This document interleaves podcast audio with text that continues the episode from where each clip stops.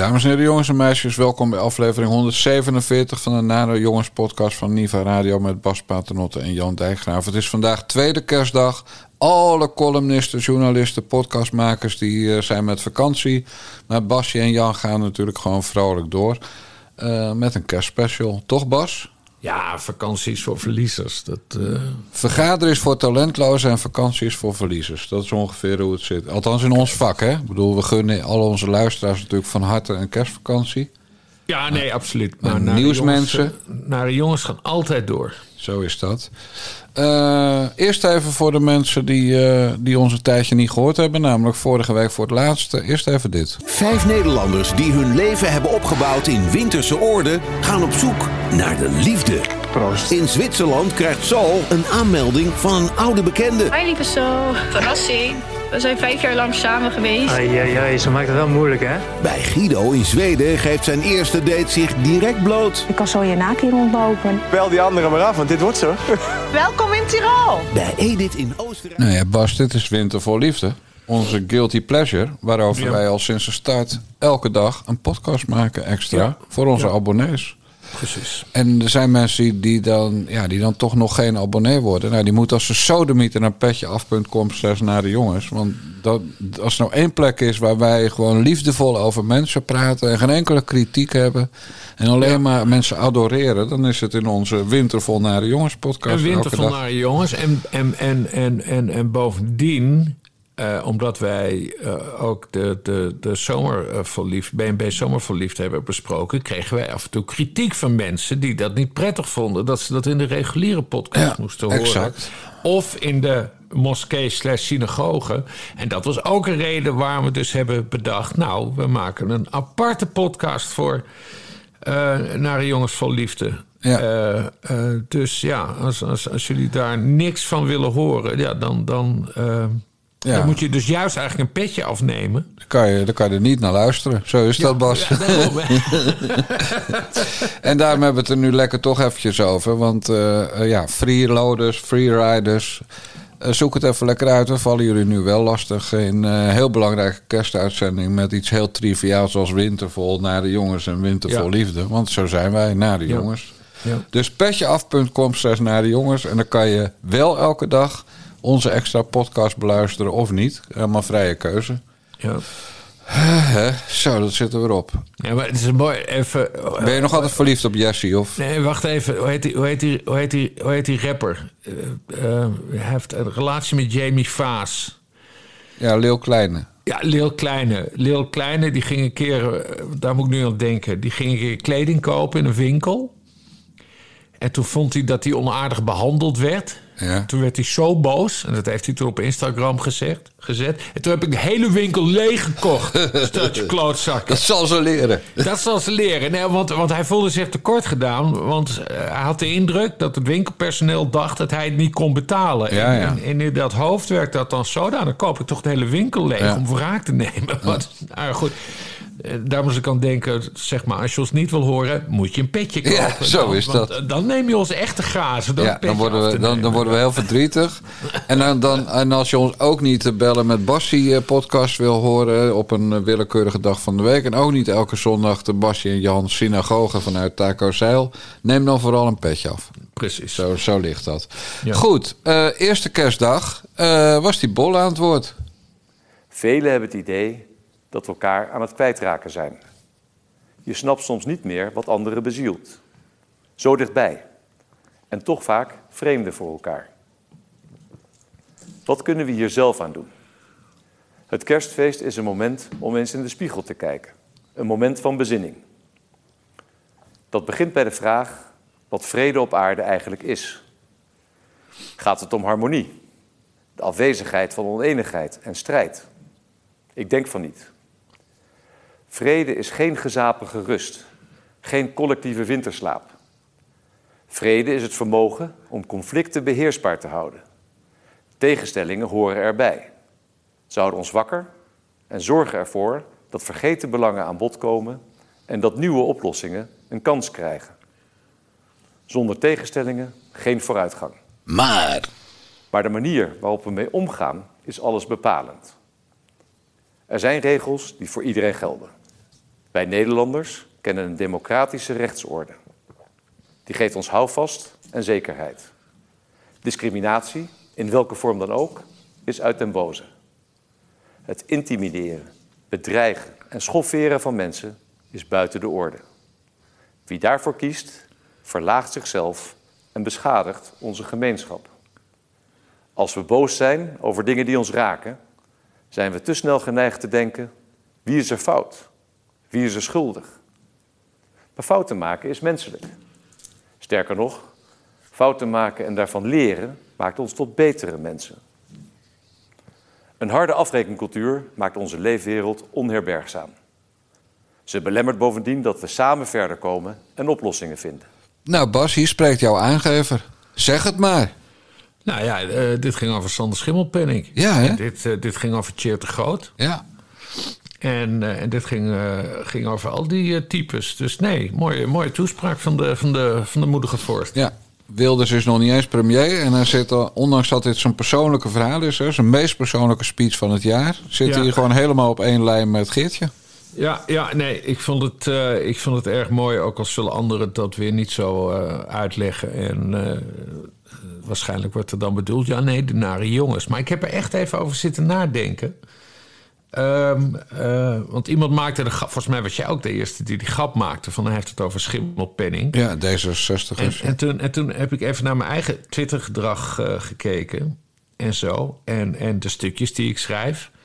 En ik heb eigenlijk nog nooit iemand zo uitgescholden of afgemaakt als Schimmelpenning doet. Nee. En toen, toen, toen zat ik me toch wel te bedenken. Eh, want dat, ja, dat heb ik nooit zo op me laten inwerken. Het zijn eigenlijk best wel hele rare stukjes die die vent heeft geschreven de afgelopen jaren. En, maar daar heeft dus de koning mij tot nadenken toe aangezet. Ja. Over van, ja, hoe ver kun je gaan? En nou ja, ik vind dat die schimmelpenning toch wel redelijk ver is gegaan. eh, met hè, zijn, hè, 2023. Hij heeft voortdurend weer Duk. Die noemt hij dan gewoon een fascist. En dat gebeurt allemaal in de Volkskrant. Het, dat is nogal wat. De Volkskrant is trouwens gek geworden, hè? Wat dan? Twan Heijmans, die heeft nu een verhaal geschreven over het nationalisme van eten. En, eh, maar maar, maar dat, dat typisch Hollands voedsel, dat het eigenlijk uit het buitenland komt. En het artikel begint ermee. Eh, het favoriete eten van Geert Wilders is de gehaktbal. Het is echt, ze zijn zo over de zeik bij de Volkskrant... dat Geert Wilders de verkiezingen heeft gewonnen. Dat na, na, na, na honderden columns over hoe slecht dat is gaan ze nu naar de next level. Ja. En, dat, en, dat, en dat is, ja, we gaan het nu over eten hebben en nationalisme. En dat gaan we dan ook nog eens even aan Geert Wilders koppelen. En wat is er fout met een gehaktbal dan volgens Weet de ik veel. Volkskrant? Dat is, zit allemaal in de hoofdjes van die, van die grachtengordeltypes. Maar ja, daar heeft de koning het dus ook over. Ja.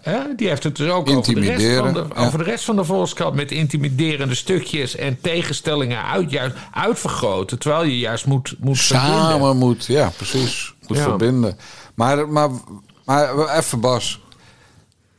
Gehaktbal is toch Hollandse kost? Of zie ik dat nou verkeerd? Elke het- woensdag, het- woensdag gehaktdag. Ik heb het artikel niet eens uitgelezen, maar de gehaktbal komt dan ook weer uit een ander land. Maar daarmee hoopt Twan Heijmans dan eh, eh, eh, Wilders-fans of gehaktbalfans te kunnen kwetsen. Van, ja, jullie zien de gehaktbal als typisch Nederlandse kost, maar dat is het niet. Nou, echt...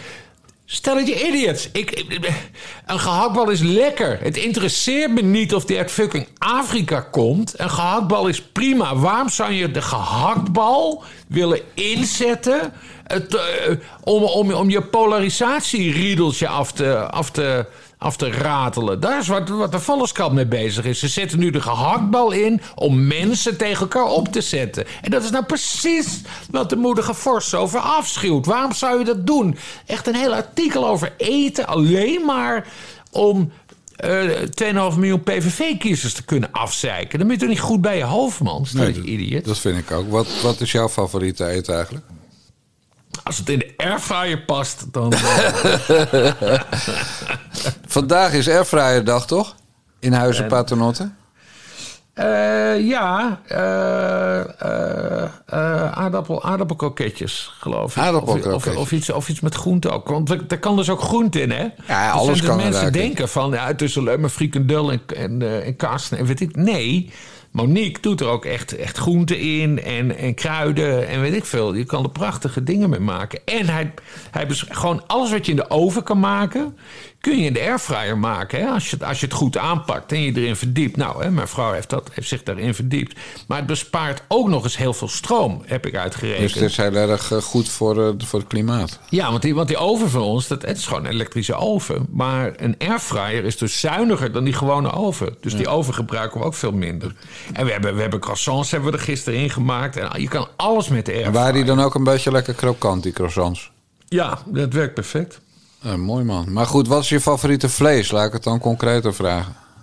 Eh, nee, kip. Ik ben gek op eh, kip. Dus we Ah, maar- gooien alle soorten kip kun je erin gooien. En die, wordt dus, die krijgt dus een heel mooi droog krokant laagje. En er is dus minder vet in het spel. Ja.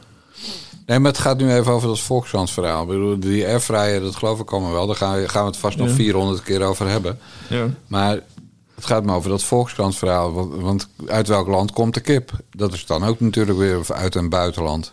Ja, ja, dat Want, anders zou KFC ook wel een beetje door blanken bezocht worden. ja, dat is toch zo, of niet? Kom je wel eens in KFC? Ja, nee, nee.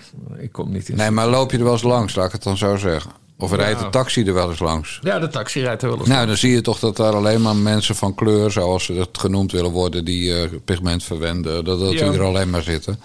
Als je daar als blanke naar binnen gaat, dan word je in elkaar getremd. Nou, dat weet ik niet. Is dat zo? Is dat zo? Ja, weet ik eh, veel. Ik ga natuurlijk nooit naar KFC. Nee. Ik, eh, ik ja. heb ook een airfryer. Al is Ja. er dan buiten gebruik. Ja, nee, maar airfryer... Nou ja, dat is dan nog een argument voor de airfryer. Airfryer is vrede. Ja. ja, en ik las ook in een van de andere kranten, maar ik denk dat zal trouw wel weer zijn, dat Mm. we ook kerstmis aan, aan Palestina te danken hebben. Van de Palestijnen te danken Ja, hebben. maar echt, waar, het lijkt wel alsof iedereen gek is geworden. Je mag van mij best wel kritisch zijn op Israël... en je zorgen maken over wat er gebeurt met de bombardementen in Gaza. Dat is allemaal heel begrijpelijk. Maar je, je krijgt dan... Mensen gaan dan doorslaan. En dat zie je dus bij trouw. Dan hebben ze iets van, weet je wat? Palestijnen zielig. En dan komen we met een heel verhaal... dat, dat we het kerstfeest aan de Palestijnen te danken hebben. Dat is... Dat, ook dat is een vorm van opjutten. Een vorm van polariseren. En het, het verhaal bleek nog niet eens te kloppen, begreep ik. Ik heb, ik, heb, ik heb het ook niet helemaal uitgelezen natuurlijk. Maar, want kerst, maar het bleek ook nog eens niet helemaal te kloppen. Dan, maakt het dubbel dom. Maar nee, dat trouw, dat is toch ook een activistenkrant. Ja, die, dat is wel eh, de Eminem, ergste van eh, allemaal. Die columnist, weet ze, Eminem Onguur. Ja, en, en Baba Tarawali. Baba Tarawali. Ja, maar zie je, je mag van... Kijk, eh, als de Palestijnen kerst hebben, hebben bedacht... Nou ja, prima, daar zou je een verhaal over kunnen schrijven. Maar waarom juist nu precies? Hè? Net Ja. na de aanslag op Israël... waar 2000 Israëli's zijn afgemaakt hè, door Hamas. Ja. Maar hoezo nu opeens Palestijnen hebben... Zie je, het deugt dus niet. Het, de, de timing, er zit iets achter. En Maar- dat is polariseren en opjutten. Ja, want grappig is natuurlijk dat, dat we, althans de wookgemeenschap in Nederland en de winkeliers, die zijn al jaren bezig om van kerstmis feestmaand te maken. Hè? Feestweek, feestdagen. Eh, ja, en dat moeten ze dan nu we weten dat we het allemaal aan de Palestijnen te danken hebben, dus aan moslims. Ja, nu moet het allemaal weer terug. Nu gaan we, gaan we volgend jaar suikerfeest in de agenda zetten en kerstfeest. Want ja, dankzij de Paris hebben we een kerstfeest. Ja, ik zag, ik zag, ik zag. Ja, de- oh, dat is ook zo'n typische discussie. Ik zag Caroline van der Plas iets heel ingewikkelds twitteren. Van Oh, iedereen, ja. fijn, iedereen fijn kerstfeest. Maar ook de mensen die het beschouwen als een vrije dag of Ja. zo. Nee, maar dat vond ik dus ook weer een vorm van opjutten. Want dat is een referentie aan... aan hè, er zou een oorlog tegen kerstmis zijn... Ja. Eh, maar dat, hè, dat is een discussie overgewaaid uit, eh, uit Amerika. Maar goed, daar speelt zijn eh, een be- beetje op, volgens mij. Maar ik heb eens van, als jij het kerstmis zo belangrijk vindt... Om mensen fijne kerstdagen te wensen en niet fijne feestdagen... Dan moet je gewoon zeggen, fijne kerstdagen, klaar. Daar, Ja. hoeft geen, daar hoeft dan niet nog een, een, een, een begeleidende tekst bij. Of een bijsluiter. Ze plakt er echt een hele bijsluiter bij. Nee, dan zeg je gewoon fijne kerstdagen. En want ik heb dat echt nooit. Ik zeg ook gewoon fijne kerst. Ik Ja. kom niet eens in mijn hoofd op dat ik daar iemand mee zou kwetsen. En als ik er wel iemand mee zou kwetsen, dan zou het me geen reet interesseren. Want het zijn gewoon kerstdagen. Zo noemen we dat hier. Zo ben ik opgevoed. En dan ga je toch niet de hele bijsluiter erbij doen. Allemaal, allemaal, van dat, allemaal van dat gelul. En weet je waar ik ook moe van word trouwens? Eh, nou, weer terug bij de koning. Dan kijk je op dat Twitter. Ik moet ook, we moeten ook stoppen met dat Twitter. Nee, joh. nee, nee, nee, gaan nee. we niet doen. Gaan Oh, we niet doen. oh. Maar, er, is- maar er is wel een boel dom volk bijgekomen. Van, die beginnen dan te roepen. Hè, bij, bij welk stukje wie het ook tikt. Geen stijl, eh, NOS, whatever. Foto van de koning. Eh, terwijl hij zijn toespraak staat te houden. En dan staat er. En waar is de kerstboom? Waar is de kerstboom? Maar dat is dus weer dat, dat, dat die vermeende oorlog tegen kerst. Lui, je hebt de toespraak niet gezien. Want dan zie je dat ze naar buiten draaien met die camera. Zowel van binnen als van buiten. En dan zie je daar die enorme fucking kerstboom. Hè? Die kerstboom is drie Willem-Alexanders hoog. Dus dat ding is zes meter hoog. Die staat voor Huis ten Bos. Er is een fucking kerstboom zoals er altijd een kerstboom is geweest. Maar ze hebben die toespraak niet gezien. Want zij denken, ja nee, er moet een kerstboom binnen staan. En dan krijg je van die foto's dat, dat, dat eh, de... eh, de, de koning van België, ja, die houdt wel zijn toespraak met de kerstboom. De, de, de, de koning van, eh, van Engeland, die, ja, die heeft inderdaad een kerstboom naast zich staan. Dat zal wel. Willem-Alexander heeft hem in de tuin staan en hij is zes fucking meter hoog, stelletje idiots. Ik win mij veel te veel op deze tweede Ik merk het, het gaat niet goed voor je, het is niet goed voor je hart allemaal dit. Maar goed, ik las ook in het Algemeen Dagblad dat wandelen na een kerstmaaltijd ook niet goed is voor je hart.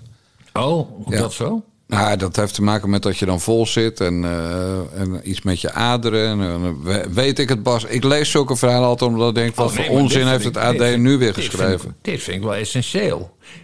Juist zou- na, ik wandel juist altijd na het Nou ja, dat is levensgevaarlijk eh, volgens het Algemeen Dagblad. Maar ja, weet je wat ik levensgevaarlijk vind? Het Algemeen Dagblad lezen. En dat Hmm. Ja, doe ik ook elke dag met risico voor eigen leven. Allemaal voor onze luisteraartjes en mijn lezertjes. Ja. En maar het Algemeen Dagblad lezen.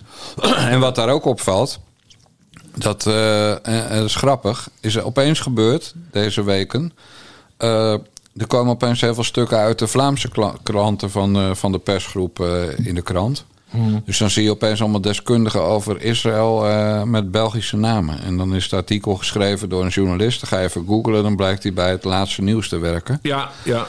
Dus, dus zeg maar, eerst wisselden ze onderling in Nederland met alle andere titels van DPG hun kopij uit. Ja, En nu wisselen ze ook met de, ja, plaatsen gewoon shit uit België rechtstreeks de krant in. Ja. Ja, en dan, dan zie je opeens, eh eh, er worden alle Nederlandse deskundigen eigenlijk verdreven door Belgen. En dat Ja, is, eh, nee, maar ik, daarom, ik ben er eigenlijk ik ben er nooit zo'n voorstander van geweest. Ik, ik, ik snap het wel dat op een gegeven moment dat hele krantenconcern naar, naar de Belgen ging. En wij, kenden nog zo'n Belg. Hoe heet hij? Hans- Hans de Ridder, ja. Heb je daar nog wel eens contact mee? Nee, die ben ik mee gebrouilleerd. Nou, oké. Het is wel een leuk verhaal trouwens. Ja? Ik had Hans de Ridder was, daar was ik inderdaad go- heel goed mee. Hè? In de tijd dat hij bij, in, bij de Nederlandse kranten even kwam vertellen hoe ze het moesten doen. Ja. Maar toen had ik een keer een negatieve column over Barbara van Beukering geschreven. Die was toen hoofdredacteur van, eh, van Parool.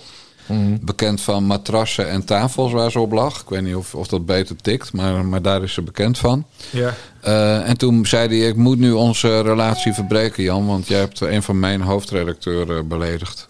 En, en eh, dat was het einde van mijn relatie met Hans de Ridder. Ja, nee, want Han- Han- Hans was dus de, de vooruitgeschoven post van, de, van Tillootjes. Eigenlijk wel, ja. En, en hij ging al die redacties voorbereiden. Op de, of, de, of de overname was al geweest, maar Ja. hij ging die redacties voorbereiden op hoe dat onder het nieuwe bewind allemaal zou Ja. werken. Nou, ik vond hem altijd wel aardig. Hartstikke aardige vent. Hij was bijvoorbeeld enorm fan van mijn paintcartoons. Ja, En ik borrel- borrelde wel eens met hem. En toen had hij een keer een cadeau voor me meegenomen. Hij had zo'n eh, zo'n ding waarop je met zo'n pennetje... dat steek je in je computer en dan kon je op tekenen. Ja. En toen heb ik dus...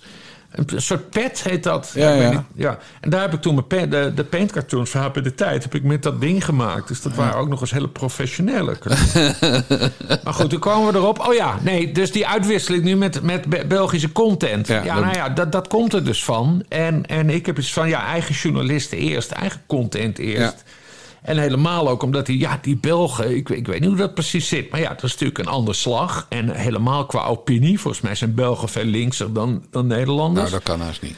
En jawel, en eh, kijk maar, die Mark van Ranst, hè, de, de ep- epidem- die is- die is epidemiolo- gestoord, ja. Die gaat opeens helemaal los op Israël. Dat, dat, is, dat is niet normaal. Maar goed, dat halen wij dus in onze zuiver Hollandse kranten. halen wij dus ook zulke types binnen. Dus ik ben eigenlijk helemaal niet zo'n voorstander van. En maar nu even de andere kant van dat verhaal. Mhm. Al die journalisten van die DPG-kranten... die zijn erg boos als Wilders zegt... eh, eh, Nederlanders op één.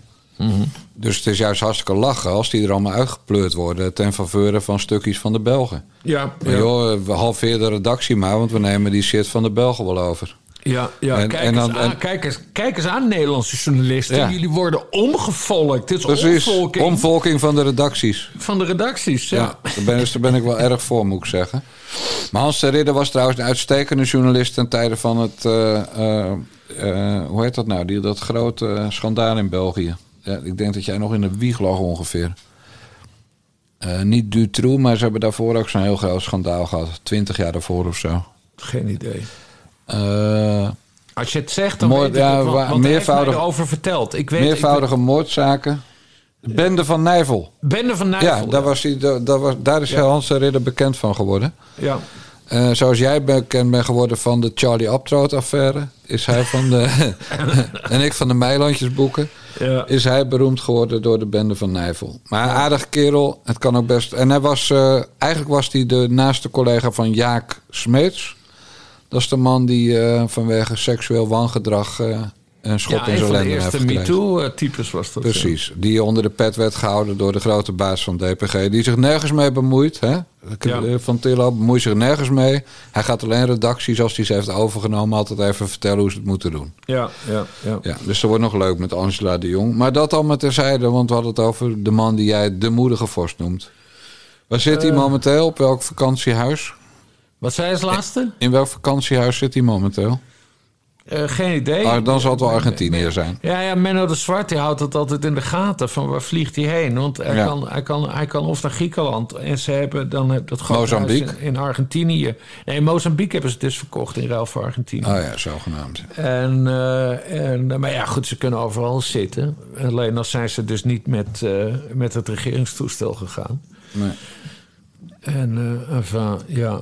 Over, we hebben trouwens hier staan vetshaming bij de Meilandjes. Wil je het daar nog over hebben? Nou, dat zei jij dus van Ja. Dijk, Dijkgraaf. eh, je bent gevetshamed door de Meilandjes, zei Ja. jij. En toen zei ik, ja, Bas, maar ik heb het nog niet gezien vrijdagavond. Eh, Ja. ik moet terugkijken. kerstspecial, want ze gingen naar Londen. ik vond het weer geniaal. Ja, maar ik, maar ik, moet het inderdaad nog steeds terugkijken. Oh, je hebt het niet gezien nog nee, steeds? want ik was gisteravond dus onwel geworden. Zeg ik dat netjes? Wat is er gebeurd? Eh, ja, hoe zeg je netjes dat je aan de scheiterij was opeens? Weer? Ja, ja, eenmalig. Maar en koortsgevoel en hoofdpijn. Dus ik dacht van, kut. Dan ben ik naar mijn nest gestuurd om tien uur, gisteravond. Eh, en toen, toen is Thea nog het huis schoon gaan maken en opruimen van het Ja. kerstdiner. En, en die heeft toen om twaalf uur nog met een wijntje het begin van de Meilandjes gekeken. Ja. Dus ik vroeg, en, en, en zijn we nog gevetshamed? Want Bas Paternotte zegt dat Martien ons gevetshamed heeft. Nou, Ja.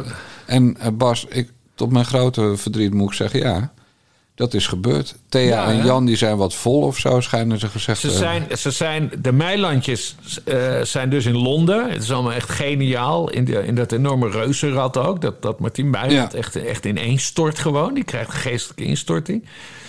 Eh, want die heeft hoogtevrees. Maar goed, op een gegeven moment gaan ze naar een alleraardigst Engels dorpje. Want de bedoeling, hè, ze geven een feest in Code Rosé in Noordwijk. Ja. eh, Waar jullie ook de gast zijn. Maar er moeten allemaal cadeautjes komen. Ja. Maar ze kopen eerst zelf heel Londen leeg. Wat echt ook, ze zijn echt te grappig. Maar goed, eh, ik- we moeten naar de kern. Ze staan in een dorp, in een winkeltje. En daar hangen allemaal poppetjes van die kerstboom. En die kun je laten personaliseren. Ja. Dus al die stelletjes die dan hè, op dat kerstdiner komen. Hè, dus dus, dus eh, Piet, en, eh, Piet en Clara, weet ik veel. Maar dus ook Jan en Thea. Jij en je vrouw. Ja. Dus daar wordt er ook uit uitgezocht. En dan, ik weet niet meer of het Martien of Maxine was, maar die pakt zo'n dingetje. En, en die zegt dan: Oh, dat is, eh, deze zijn wat voller. Dat is leuk voor Jan en Thea.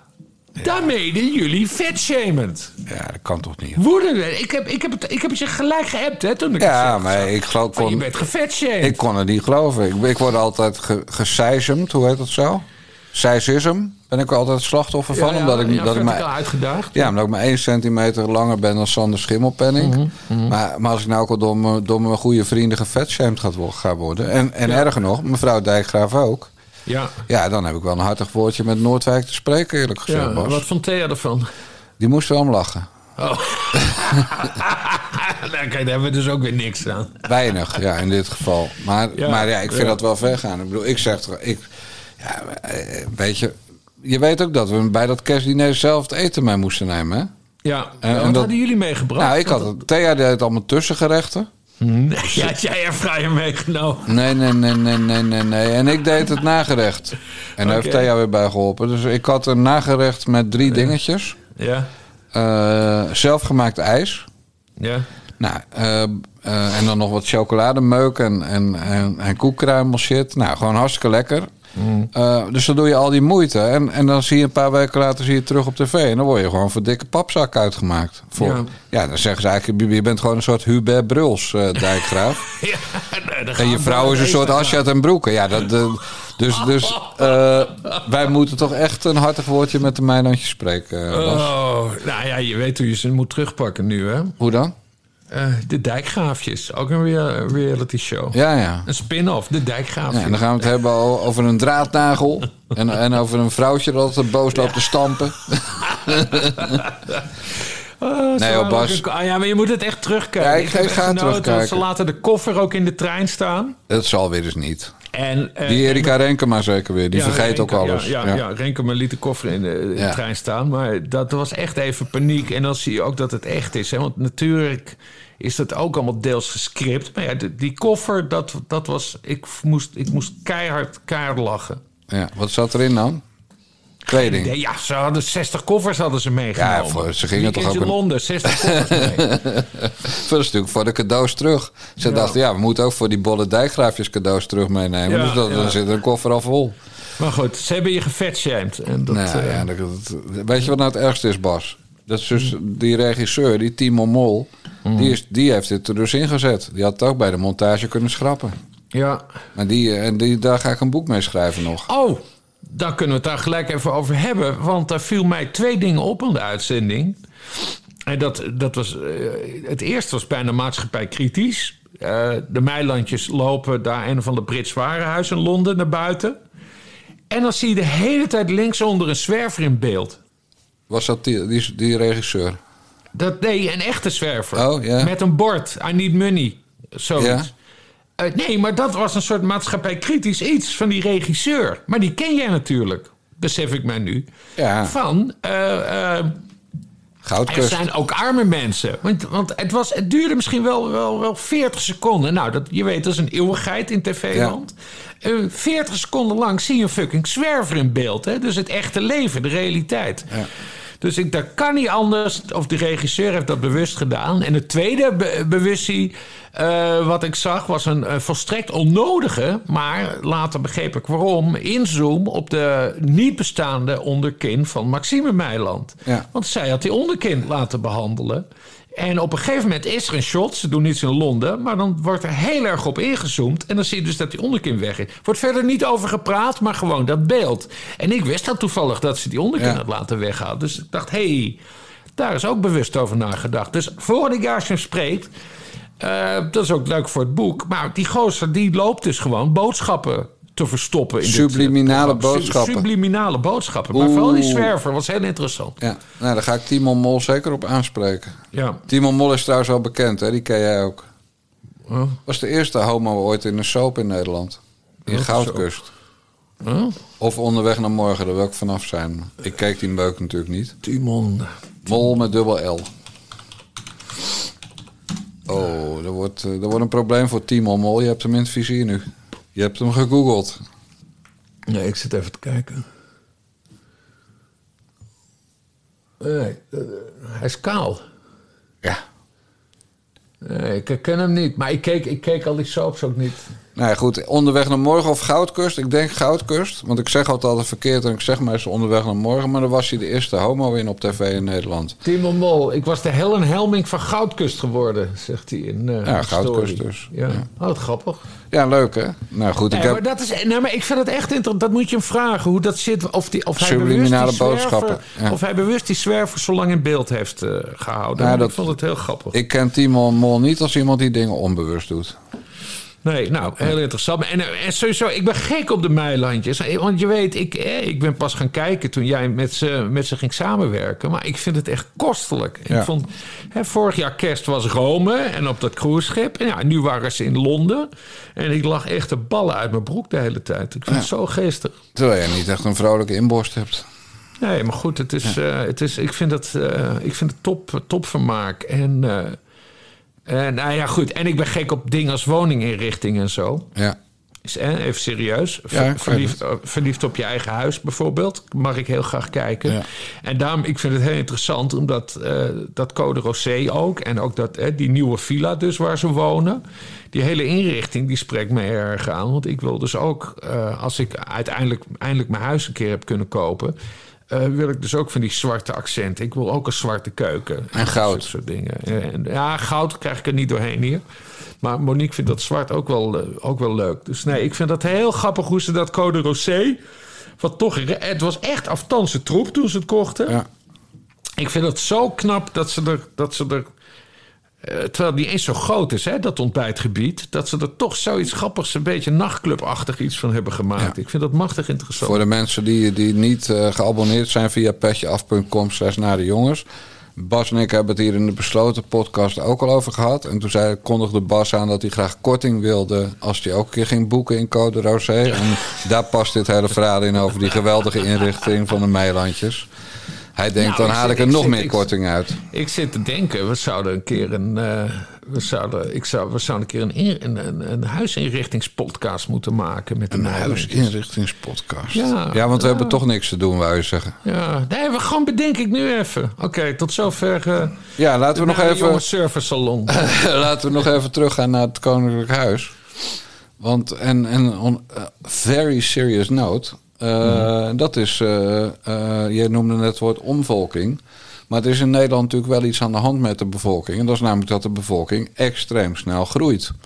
En ik weet niet meer hoe het kwam, maar de afgelopen week kwam opeens weer, kwamen wat oude troonrijders van koningin Juliana. Dus dan Ja. hebben we het over tot 1980, toch? ja, Ja, een troonrede uit 1950 en een troonrede uit 1979 tegen. Die ging over bevolking. En dit is een heel klein stukje uit die van 1979. In alle hoog geïndustrialiseerde landen wordt het leefmilieu bedreigd. Het moet ons een deel van onze welvaart waard zijn die bedreiging af te wenden. Ons land is vol, ten dele overvol. Ons land is vol, ten dele overvol. En als ik het goed heb, hadden we toen 10 miljoen mensen. ja, En nu bijna 18. Ja, ja. ja. Nou ja, ik geef hem maar weer aan, Bas. Hoe kijk jij hier tegenaan? Nou, ik vraag me vooral af waarom dit, dit, dit fragment komt eens in de zoveel tijd komt het omhoog, hè, dat Ja. ze dat zegt. En, en, en trouwens, dat wordt dan ook weer ingezet door bepaalde types van... eh, van ja, je mag geen vol is vol zeggen, maar kijk, Juliana deed dat wel, bla bla bla bla bla.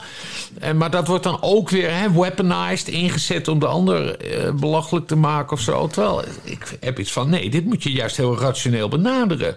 Dit heeft zij gewoon gezegd. En we weten, dit heeft niet, koningin Juliana heeft dit niet verzonnen. Hè? Want de troonrede werd toen ook al eh, geschreven door het kabinet. En eh, Dries van Acht was toen trouwens premier Ja. in 79. Dus dat was toen een serieus probleem. En daar moeten we het over hebben. Nou, en jij zei, hè, in 1950 is het ook gezegd. Eh, dat, dat, dat, dat, dat heb ik nog even eh, eh, opgezocht. Ze zegt dan in 1950 tijdens de troonrede... eh, de sterke bevolkingsgroei en de beperktheid van de beschikbare grond... blijven krachtige bevordering der emigratie-eisen. Hè, toen had je heel veel Nederlanders die naar Canada gingen en Ja. Australië. Dus toen, eh, toen, hè, toen, toen, toen was het beleid eigenlijk dat wij andere landen gingen omvolken, zeg maar. Ja. Eh, nee, maar goed, toen was het dus ook een serieus punt al. Ja. Hè? Dat, dat, dat we gewoon ruimtegebrek hebben. En toen was het, het, eigenlijk, het lijkt een beetje, vooral toen 1950, hè, toen enorme woningnood, omdat die Tweede Wereldoorlog was geweest. Nou ja, en nu is weer de woningnood een probleem, omdat er niet gebouwd wordt in Nederland. Dankzij al die En stikstof. omdat de bevolking veel snel groeit. Onze, en omdat de bevolking heel snel eh, groeit. Trouwens, 1950, wie was toen premier? De oude Drees. Ja. Dus de oude. Drees, die zei ook al vol is vol. Ja. En ik vind dat dus... En dat is wel relevant. Dus dat, dat dus eh, decennia terug... Het kabinet al zeiden, ja, eh, Nederland is vol. En daar moet je het over hebben. En niet van, oh kijk, zij zegt ook... Juliane heb ook gezegd vol is vol. Nee, je moet... Je moet erover moet hebben dat de PvdA, SDAP nog toen of niet, was al PvdA? Nee, het was even nou. Dat de PvdA-voorman dus heeft, en, en niet de minste, hè? ik bedoel, was Ja. geen voorbijganger als Ascher of eh, Samson. Nee, de grote Willem Drees senior, Ja. dat die al zei, dit land is vol. Ja, via de mond van Juliana, maar hij zei dat Ja. mooi wel. ja. En, en dat is, eh, ik ben echt tegen het woord omvolking, omdat dat eh, een, een fout frame krijgt. Hè? Dat Ja. wordt met het, aan het nazisme gekoppeld. Eh, maar het is, gewoon, het, het is gewoon veranderende bevolkingssamenstelling. Ja, het ja. percentage mensen bijvoorbeeld van, van islamitische afkomst neemt toe. En dat is niet omdat Nederlanders zich bekeren tot de islam. Dat, dat gebeurt amper. Nee, dat is omdat er meer islamieten worden binnengehaald. ja. Zo simpel is het. En, en het gekke is, Bas, in 19, na 1950 is er heel weinig grond bijgekomen in Nederland. Eh, alleen een beetje Flevopolder, ja. waar, waar amper mensen wonen, gek genoeg. Dus als het toen vol was met 9 en 10 miljoen, ja, dan is het nu overvol. Ja, nee, ja, precies. En toen stonden we in 50 aan het begin van de opbouw van de verzorgingsstaat. Hè? Eh, Drees is natuurlijk bekend geworden doordat hij de AOW heeft ingevoerd. Waardoor oude mensen zich niet meer doodwerkten. Eh, en nu staan we aan het eind van de verzorgingsstaat. Want hij wordt langzamerhand steeds verder afgebroken. Ja. Dus het, het, het is een... eh, het zijn veelbetekenende woorden. En, en waar maakt de huidige koning zich druk om? Die, ge- die geeft Sander Schimmelpenninck op zijn laarzen in de, in de kersttoespraak. Nou, maar dat vind ik ook belangrijk. Ook goed, maar, maar, maar het ging niet over dat we misschien wel met te veel zijn in Nederland. Ja, Wat ja, natuurlijk ook gewoon zo is, hè? Ja, Als jij eh, eh, in je blote bas voor het raam gaat staan gillen, hè, met je piemel uit het raam, ja, dan duurt het niet lang of de politie komt omdat iemand jou ziet. En in Friesland kan je dat nog wel op, op, je- op je gemak doen als je dat zou willen. ja. Maar Utrecht is bijvoorbeeld echt al overvol wat dat betreft. Ja. Jij kan niet helemaal jezelf zijn als je dat zou willen. Nee. Helder voorbeeld of niet? Nee, ik snap helemaal geen van. Moet ik nu in mijn blote lus over de gracht gaan lopen? Ik, Om een punt te maken? Ja, ja, ja, zo is dat. Part- participerende journalistiek uit het dan. En, dan. en dan kom je, word je morgen weer vrijgelaten en een eh, nachtje in de cel. En dan zeg je, nou, Dijkgraaf, het is, het is overvol. Ja. Ja. Ja. Maar, maar daar hoor je Willem-Alexander dus niet over. Nee. Dat dat niet meer kan. Nee, maar even zonder dolle. Hoe kan het dat een kabinet van eerst dus PvdA Willem Drees... en later KVP'er, CDA eh Dries van Acht... Ja. Hè, Dries van Acht, die inmiddels ook echt een paliepijper is geworden. Maar hoe kan het dat die al gewoon durfde vaststellen... ja, dit land is vol. 10, met 10 Ja. miljoen hè, is het land vol. Ja. Het loopt ons over de schoenen. We moeten mensen naar het buitenland gaan sturen, wegsturen. Op bootjes, hè, toen nog. Ja. Eh, de SS Nee, maar Rotterdam. goed. d- Nee, maar kijk, eh, want ik wil er wel eens constructiefs aan toevoegen. Nou, graag. Eh, daarom is het zo mooi dat wij net verkiezingen hebben gehad. We moeten nu even afwachten hoe zich dit gaat uitspelen. Hè? Want de vier partijen die zijn nu nog eventjes met kerstvakantie. Maar die gaan volgende week gaan ze weer om de tafel zitten. En op een gegeven moment komt er een kabinet. Ja. En dan eh, krijg je debat over de regeringsverklaring. Hè? En dan nou ja, we moeten even zien of er dan dat eh, debat wordt gedaan door premier Wilders of door een andere premier. Eh, maar goed, dan is een van de onderwerpen waar we het echt over moeten hebben: wat gaan we doen met onze woningbouw?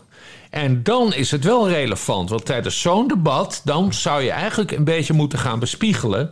En dan zou het heel zinnig zijn als iemand de vraag stelt: van nou ja, Juliana, of eigenlijk het kabinet eh, van acht, zei het in 79 en een van de kabinetten Drees zei het in eh, 1950. Eh, eh, en het lijkt erop alsof we er helemaal niks van hebben geleerd. En dat we nu weer in zo'n situatie zitten. wil de premier daarop reflecteren? Ja. En dan ben ik wel benieuwd wat eruit komt. Ja. En het juiste antwoord zou moeten zijn: bouwen, bouwen, bouwen. Nou, of grenzen dicht, grenzen dicht, grenzen dicht. En grenzen. Ja, oké, maar dat klinkt minder lekker als bouwen. Ja, dat maar goed. En, en, En dan kom je weer bij- Nee, maar snap je? Ja. Dus, dus je moet gaan reflecteren. En, en dan moet je daarop reageren. En dan moet je daarop acteren. En, en, en nou ja, we hebben nu eh 13 jaar Rutte achter de rug. Dus nu wordt het tijd voor een nieuw kabinet. We zijn in- in een nieuwe tijd aanbeland. Hè? Een Haagse lente. Eh, noemde ik het eh, afgelopen Ja. zondag in mijn Ja, ja. We zitten in de, in de Haagse lente. Eh, hoop en optimisme. En ik, dus hier, hier moeten we het met z'n allen over hebben. En dat, eh, dat, dat gaat het nieuwe kabinet doen. En daar ben ik erg benieuwd naar. En dan vind ik het dus wel nuttig dat, dat zo- zo'n filmpje van Juliana wordt gedeeld. Maar je moet het in een grotere context Ja. Bespreken met elkaar. En want- niet van, kijk, Juliana heeft het ook gezegd, dus ik heb gelijk en je hebt ongelijk. Nee, we moeten ervan leren, Jan. nou, dat Stichtelijke woorden deze twee. Dat zei Juliana ook al. We moeten ervan leren. Nee, waar, maar wat niemand heeft ervan geleerd, precies. En waarom is dat? Nou, en dat gaan Ja. we onderzoeken. Ja, want wat, wat al die VVD-staatssecretarissen op asiel hebben gedaan... Dat, die verstonden dat bouwen, bouwen, bouwen niet goed. Omdat blijkbaar degene die het uitsprak een spraakgebrek had. En die verstonden houden, houden, houden. Die kansloze asielzoekers. nou, dat is gelukt. Nice, nice, ja. Ja. Eh, Bas, eh, wij zouden het hebben, gaan hebben over het radio, radiomoment van 2023. En ik heb dat naar jou opgestuurd. Toen zei je, Dijkgraaf, moeten wij het echt gaan hebben over het radiofragment van 2023. En dat was iets van 3FM, waar wij nooit naar luisteren. Ja. Van, van een, ene Timur nog wat, waar wij, die wij totaal niet kennen. En het ging over LHBTI-geneuzel, waar we niks mee hebben. Dus weet je wat ik heb gedaan toen jij dat, eh, dat vroeg van Dijkgraaf, waarom gaan we dat doen? Dat, dat, dat onderwerp. Nou, je, hebt het, je hebt het uit het nieuwe draaiboek ik heb het er gewoon uitgeflikkerd. Ja, het draaiboek Ja. wat ik niet heb, oké. ja. Nee, dat, het staat nog Ja, in het hier draaiboek. Staat het nog, hier staat het ja, nog, bij mij ook. Maar, maar we doen het gewoon niet. Ja. Want, want we, gaan over, we zijn constructief bezig. We zitten op het goede spoor. We zijn, we zijn ja, aan het nagenieten van de politieke ontwikkelingen van dit jaar. Hè? Met, met in, in maart de BBB als grootste partij. In november PVV als grootste partij. En, en nog steeds huilende linkse cou- couranten en, en, en, en experts zogenaamd. Ja. Om, omdat eh, ja, het nazisme nu de baas is in Nederland. Nu de Wilders de grootste uit. Palestina komt en weet ik veel. Ja, precies. En, en, eh, en dat soort dingen. Dus nee, we gaan vanwege hoop en optimisme, zoals jij dat steeds noemt. Hè, dat vind ik echt heel mooi van je. Dat je, dat je zegt, ja, dijkgraven hoop en optimisme, niet Ja, bang zijn. Van Obama, hè? Het is zijn tekst. Nou ja, die heeft het dan weer van jou gejat, want jij zit al zo lang in het vak. Eh, maar goed, daarom gaan we dus luisteren naar, eh, ra- naar NPO. eh, hoe heet dat nou? Op 1 van de, van, van de NPO. Zeg maar, die, die samengestelde Mongolenclub van, van WNL en Max en, en, en, Ja. Ja, wie nog meer? ja. De EO. En dan gaan we luisteren naar Mona Keizer, die daar gewoon hele mooie dingen zei. Ja, dit is toch wel in zekere zin een aardverschuiving, of niet? Nou, absoluut. Kijk, dat Geert Wilders en de PVV gingen eh, winnen, dat was mij wel eh, duidelijk. De laatste week. één, twee weken. hè? Nou, en toch. En toch. Als je een beetje voelt wat er in het land eh, speelde. Ik denk, eh, hoe, hoe cynisch het trouwens is, is om te constateren. 7 oktober en wat daarna zich afgespeeld heeft in de Nederlandse straten. Dat was de, de, de, aanval van Hamas op ja, Israël. Oh, ja, absoluut. En daarna de Nederlandse straten met eh, IS-vlaggen, Hamas-vlaggen. vlaggen van de van, Palestijnse vlaggen. roepen dat de hele Israëlische bevolking de zee ingeschoven mag worden zonder dat daar tegen opgetreden werd. Dat heeft ook absoluut eh, effect gehad op de uitslag eh, van de verkiezingen. Dus dat hij zou winnen, dat eh, was mij eigenlijk wel duidelijk. Maar dat het zoveel was, is wel heel bijzonder. Hm. En toch even, hè, want ik hoor ehm, constant zeggen... ehm, er komt nu een heel rechts, eh, ultra-rechts, extreem rechts. Ik moet af en toe denken aan de discussies die ik gehad heb met eh, Carla Dick... toen ik in de Tweede Kamer... Dat is eh, een voormalig Kamerlid van de ChristenUnie. voormalig Kamerlid van de ChristenUnie... toen het ging over de hervormingen in de zorg. En ik ben nog steeds gewoon de Mona die ik altijd ben. En wat ik van de zorg vind, vind ik nog steeds. En juist in die tijd heb ik gestreden tegen de zorghervormingen... waar toen de ChristenUnie weer voor was. Dus wat re- rechts en links is, verschilt Dat- soms dat loopt ook door elkaar ontzettend. heen, ja. Wij Dat- ons dat- echt dat- niet helemaal rechts, hoor. Nee, Nee, voelen ik ons voel echt rechts. Ik, ben op sommige we zitten onderwerpen hartstikke. We krijgen maar een heel links kabinet, oké. Nee, nee, maar wat, Is de VVD nog wel weg? als het aan mij gewaarschuwd? aan mij ligt, als het aan mij ligt, en dat is waar ik mij altijd voor ingezet heb, en dat is ook waarom ik bij de BBB ben gegaan, moeten er straks plannen komen, door wie dan ook gedragen, die de problemen van mensen op gaan lossen. En die trouwens ook eindelijk te stoppen met de neerbuigendheid. En nou dat ik hier toch zit, zal ik het toch even zeggen. Wat de NPO op dit moment ook aan het, aan het doen is met de talkshows. Ik vind het onbegrijpelijk dat je met wat er in de hand is in Nederland en met zo'n verkiezingsuitslag elke avond een linkse talkshow neerzet. En dan ook nog eens om zeven uur Eva Jinek. Waar toch ook wel vaak een bepaalde sfeer Dit, is. dit is volgens een beetje ongemakkelijk. Om, om- Ja, dat snap ik. Maar ik denk, ik wil het toch even gezegd hebben. En dat is wel wat er aan de hand is Ik had in nog een vraag aan Nederland. u. Ik En dat het anders moet. Bas, elk woord raken. Ja, nee, dit is maar op het top Mona. Hartstikke goed. Hartstikke goed. Nee, en echt hel, hè? Daar kwam je weer van. Oh, schandalig, hè? Mona ook al als fascisten, omdat ze, omdat ze de NPO wil aanpakken. Hallo, de NPO is niet heilig. Hallo, NPO-mensjes. Jullie zijn net zoals wij, hoor. Mensen die gewoon wel hard moeten werken voor een boterham... die niet door de belastingbetaler worden betaald. Hè? Jullie moeten ook gewoon verantwoording afleggen. Wat zullen we nou krijgen, zeg? De, de NPO denkt echt dat ze fucking heilig zijn. Nou, dat zijn ze niet. Dat zijn ze niet. Weet je wat heilig moet zijn? Kwaliteit en hard werken. Dat zou heilig moeten zijn in dit land, Jan Dijkgraaf. Ja, dat hard werken. Verdorie, wat, wat ben ik boos vandaag. zeg. Ja, maar je bent goed in vorm. Dus dan, dan kan ik me weer beperken tot mijn echte rol van aangever. Waar- Daar voel ik me toch het meest Ik ben thuis de in. aangever, Jan. Ik ben de aangever. Nee, ik ben de aangever. Hé, maar, maar even, wat wel heel grappig was. Thomas Bruning, de algemeen secretaris van de Nederlandse Vereniging van Journalisten. Ja, die begon nu weer te janken. Ja, die sloeg hierop aan. Want politici, zei hij, moeten zich niet bemoeien met, eh, met wat, wat media doen. Oh. Dus die had niet eens door dat Mona Keizer eigenlijk een pleidooi hield voor op één. Het programma dat gaat verdwijnen. Mm. Want Mona die is natuurlijk helemaal, helemaal ingepakt door die bedhuisjesclan. Hè? Net als die D66 en die VVD-miepjes. Dus Mona vindt op één in de huidige samenstelling... met twee, twee avonden WNL... eh, juist niet eh, linksig. Die vindt op één eh, mooi afgewogen. Maar dat had, dat had die vent van de NVA niet door. Dus die ging weer helemaal los met de officiële verklaring... dat het schandalig was dat politici zich bemoeien met, met de omroep. Maar een dag later, ik geloof dat het Brekelmans van de VVD was... die ook iets zei over Ongehoord Nederland of zo, of een andere omroep. Ja. En dan hoor je ze niet, hè? Eh, dus als ze denken de NPO wordt aangevallen... en dan met name de, de linksheid van de NPO wordt ter discussie gesteld... dan gaat de NVA opeens zeggen... ho, ho, ho, politici, jullie gaan niet over de media. Jullie gaan niet Nou, over... eh, dat moet ik Bruning nageven. Toen Tjeerd de Groot eh, eh, die verslaggever van Ongehoord Nederland een fascist noemde... toen zei, eh toen Chris zei ja. Toen zei, ja, Chris, Chris Pijn nog wat. Een, een, zwa- een zwarte Joodse pres- vers- eh, verslaggever van Ongehoord Nederland...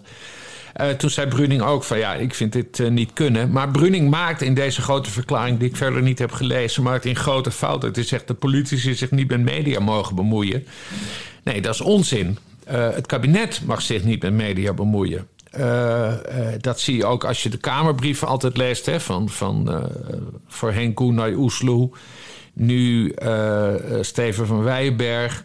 Eh, als, als Kamerleden vragen aan de minister: van, ja, kunt u daar niet tegen optreden? Tegen weet ik veel, iemand heeft die stoms gezegd in het programma. Dan zegt de staatssecretaris altijd: nee, eh, dat is aan de, aan de, aan de NPO. En, dat, en dat, dat klopt ook. En dat wil je ook niet. Je wil niet dat de regering op die manier op incidenten gaat ingrijpen. De Tweede Kamer. Tweede Kamerleden is echt iets anders. Hè? Die geven de richting aan. Dus Kamerleden, volksvertegenwoordigers, die mogen het wel degelijk over de media hebben. Hè? Ton Elias is daar heel bekend van. Ton Elias heeft altijd, eh, altijd al gezegd van we moeten de NPO eh, eh, saneren. En dan moet je kijken, als, als politiek moet je, moet je het daarover eens worden. En dan zou dat regeringsbeleid kunnen worden. Hè? En dat is dus de mogelijkheid die nu op tafel ligt. En we weten dat Wilders de NPO wil afschaffen. Eh, de VVD wil eh, 400 miljoen eraf en NSC wil eh, het derde net eraf. Nou ja, daar, dat wordt dan allemaal in de blender gegooid. En daar komt dan, hè, als een, een prachtige airfryer, komt daar een product uit. En we zullen zien wat dat is. En dat moet de regering dan uitvoeren. En, en dat is hoe je met de media omgaat. Maar het, wil dus niet zeggen dat je als Kamerlid niks over de media mag zeggen. Je moet juist als Kamerlid wat over de media zeggen. Maar dit is dus die totale paniekreactie. Dat zie je dus ook bij die Bruning. Die trouwens, hoe lang is die gast al de baas van de? Veel te lang. Die zit er toch ook 30 jaar? Nee, hij zit er heel lang, maar hij is een, een jaartje of 15, eh, 20 de baas nu. Het is veel te lang als mensen op één plek zitten. Dat hebben we gezien aan, Mark Rutte. Gewoon die Bruning, die is al langer secretaris van de NVA... dan Mark Rutte premier is geweest, volgens mij. Ja, dat klopt. Anyhow, waar waren we? Nou ja, Brunings moet eruit. Ja, nou ja, goed, dat, dat, dat weet dat, dat, Nou ja, dat zeg je toch? Hij zit er Ja, te lang. Oké, ja, maar verder, ik, ik heb sowieso niks met de NVA. Dat zal me verder, verder allemaal, allemaal jeuken. Het moet, gewoon, het moet gewoon helder zijn dat Mona Keizer alles moet kunnen zeggen over de NPO wat ze wil. En dat we er af van af moeten dat de NPO heilig is. Wat is de NPO? Stelletje Yankee Poe huilenbalken die hele sessies na een verkiezingswinst eh, van de PVV beleggen... om bij elkaar uit te huilen. Ze kunnen niet eens verkiezingen aan. Kom op zeg. En dat moet dan een miljard euro per jaar krijgen... van, eh, van, van, van de Nederlandse belastingbetalers. Zo de mythe op zeg. Met een kwart kunnen ze ook mooie programma's maken. En Bas, het is juist de club die er, als we Mona mogen geloven, mede voor heeft gezorgd dat de PVV zo groot is. Want het is de club die op 7 oktober en de tijd daarna eerst compleet verzaakte. En toen compleet aan de paliepijpen ging. En, Ja. en context opeens belangrijk vond. Eh, context waar ze, die ze nooit belangrijk vinden als mensen PVV stemmen. Want Ja, dan, is het, ja. dan gaan ze er maar vanuit dat die mensen dom zijn en racisten en nazi's. Terwijl dat eh, gewoon een groep bezorgde burgers is. Ja. Ah, Bas, Oeh, vanavond weer. Ik heb er zin in. Ja, Vijf Nederlanders die hun leven hebben opgebouwd in winterse oorden... gaan op zoek naar de liefde. Ja. Aflevering 6 alweer. Ja. Meen ik. Of 5, 6? Nee, zes. Zes. Ja, din- eh, kijk, dat is ook... Toen wij zeiden heel enthousiast... wij gaan elke dag een podcast maken over Winter voor Liefde... toen wisten we niet dat eerste en tweede kerstdag... en oudejaarsavond, of nieuwjaarsavond... wat is het volgende week? Oudejaarsavond, dat, dat, dan wordt er ook gewoon uitgezonden. En dan zitten Basje en Jan gewoon klaar met de kladblokjes... Ja. om allemaal spitsvondige dingen te noteren. als we Nee, wij, werken, wij, wer- wij, werken, wij werken gewoon door. Ik Elke dat we dag. vanavond afscheid gaan nemen van Jessie. Dat denk ik ook, Dat ja. is, eh, Terwijl Jessie, ja Bas, als we vrijgezel waren en knap en jong, hè, dan wisten we het wel, toch? Ja, nee, Jessie, superleuke vrouw. Maar goed, dat, Maar Jessie laat zich niet alle details, eh, alle details van willen weten... Die moeten. eh, dan moeten jullie dus eh, een petje afnemen. En hoe gaat dat? Dat, dat doe je via www.petjeaf.com slash nare jongens. En wat kost dat? 40 euro. Of? 4 euro per maand. Juist. Bas, Ja. je hebt het. We, zijn, we, Ik zitten, twijfel in mijn stem ook, hè? Over het eigen product. Kun je we, nagaan. we zitten nu gewoon 19 maanden op petje af. En dit is de eerste keer dat het er vlekkeloos bij je uitkomt.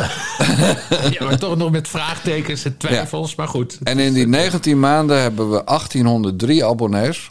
Eh, dus een kleine 100 gemiddeld per maand. En daar zijn wij hartstikke blij mee. Want er komen er elke maand bijna 100 bij. En dan gaan er iets minder, namelijk een stuk of 2, 3 per maand af. Ja. Eh, mensen die ontevreden zijn. Mensen die zeiden, ja, maar jullie hadden toch een chocomel party eh, beloofd. En die is niet doorgegaan, dus steek het maar in je reet nu. Ja.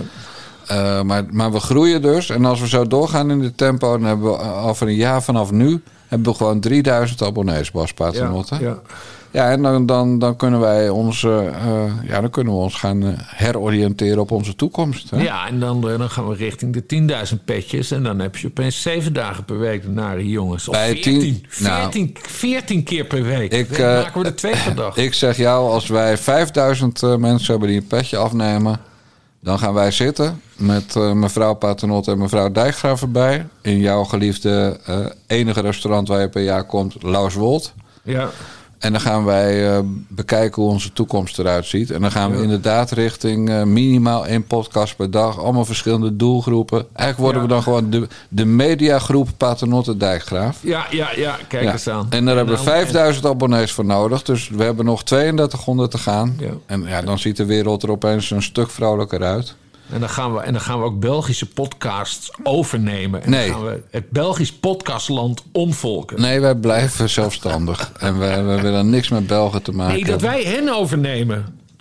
Dat wij de baas worden. Nou ja, dat kan ook. Ja. Ja. Hey Ja. Bas, ik zeg eh, tot vanavond en de mazzel. Doei doei.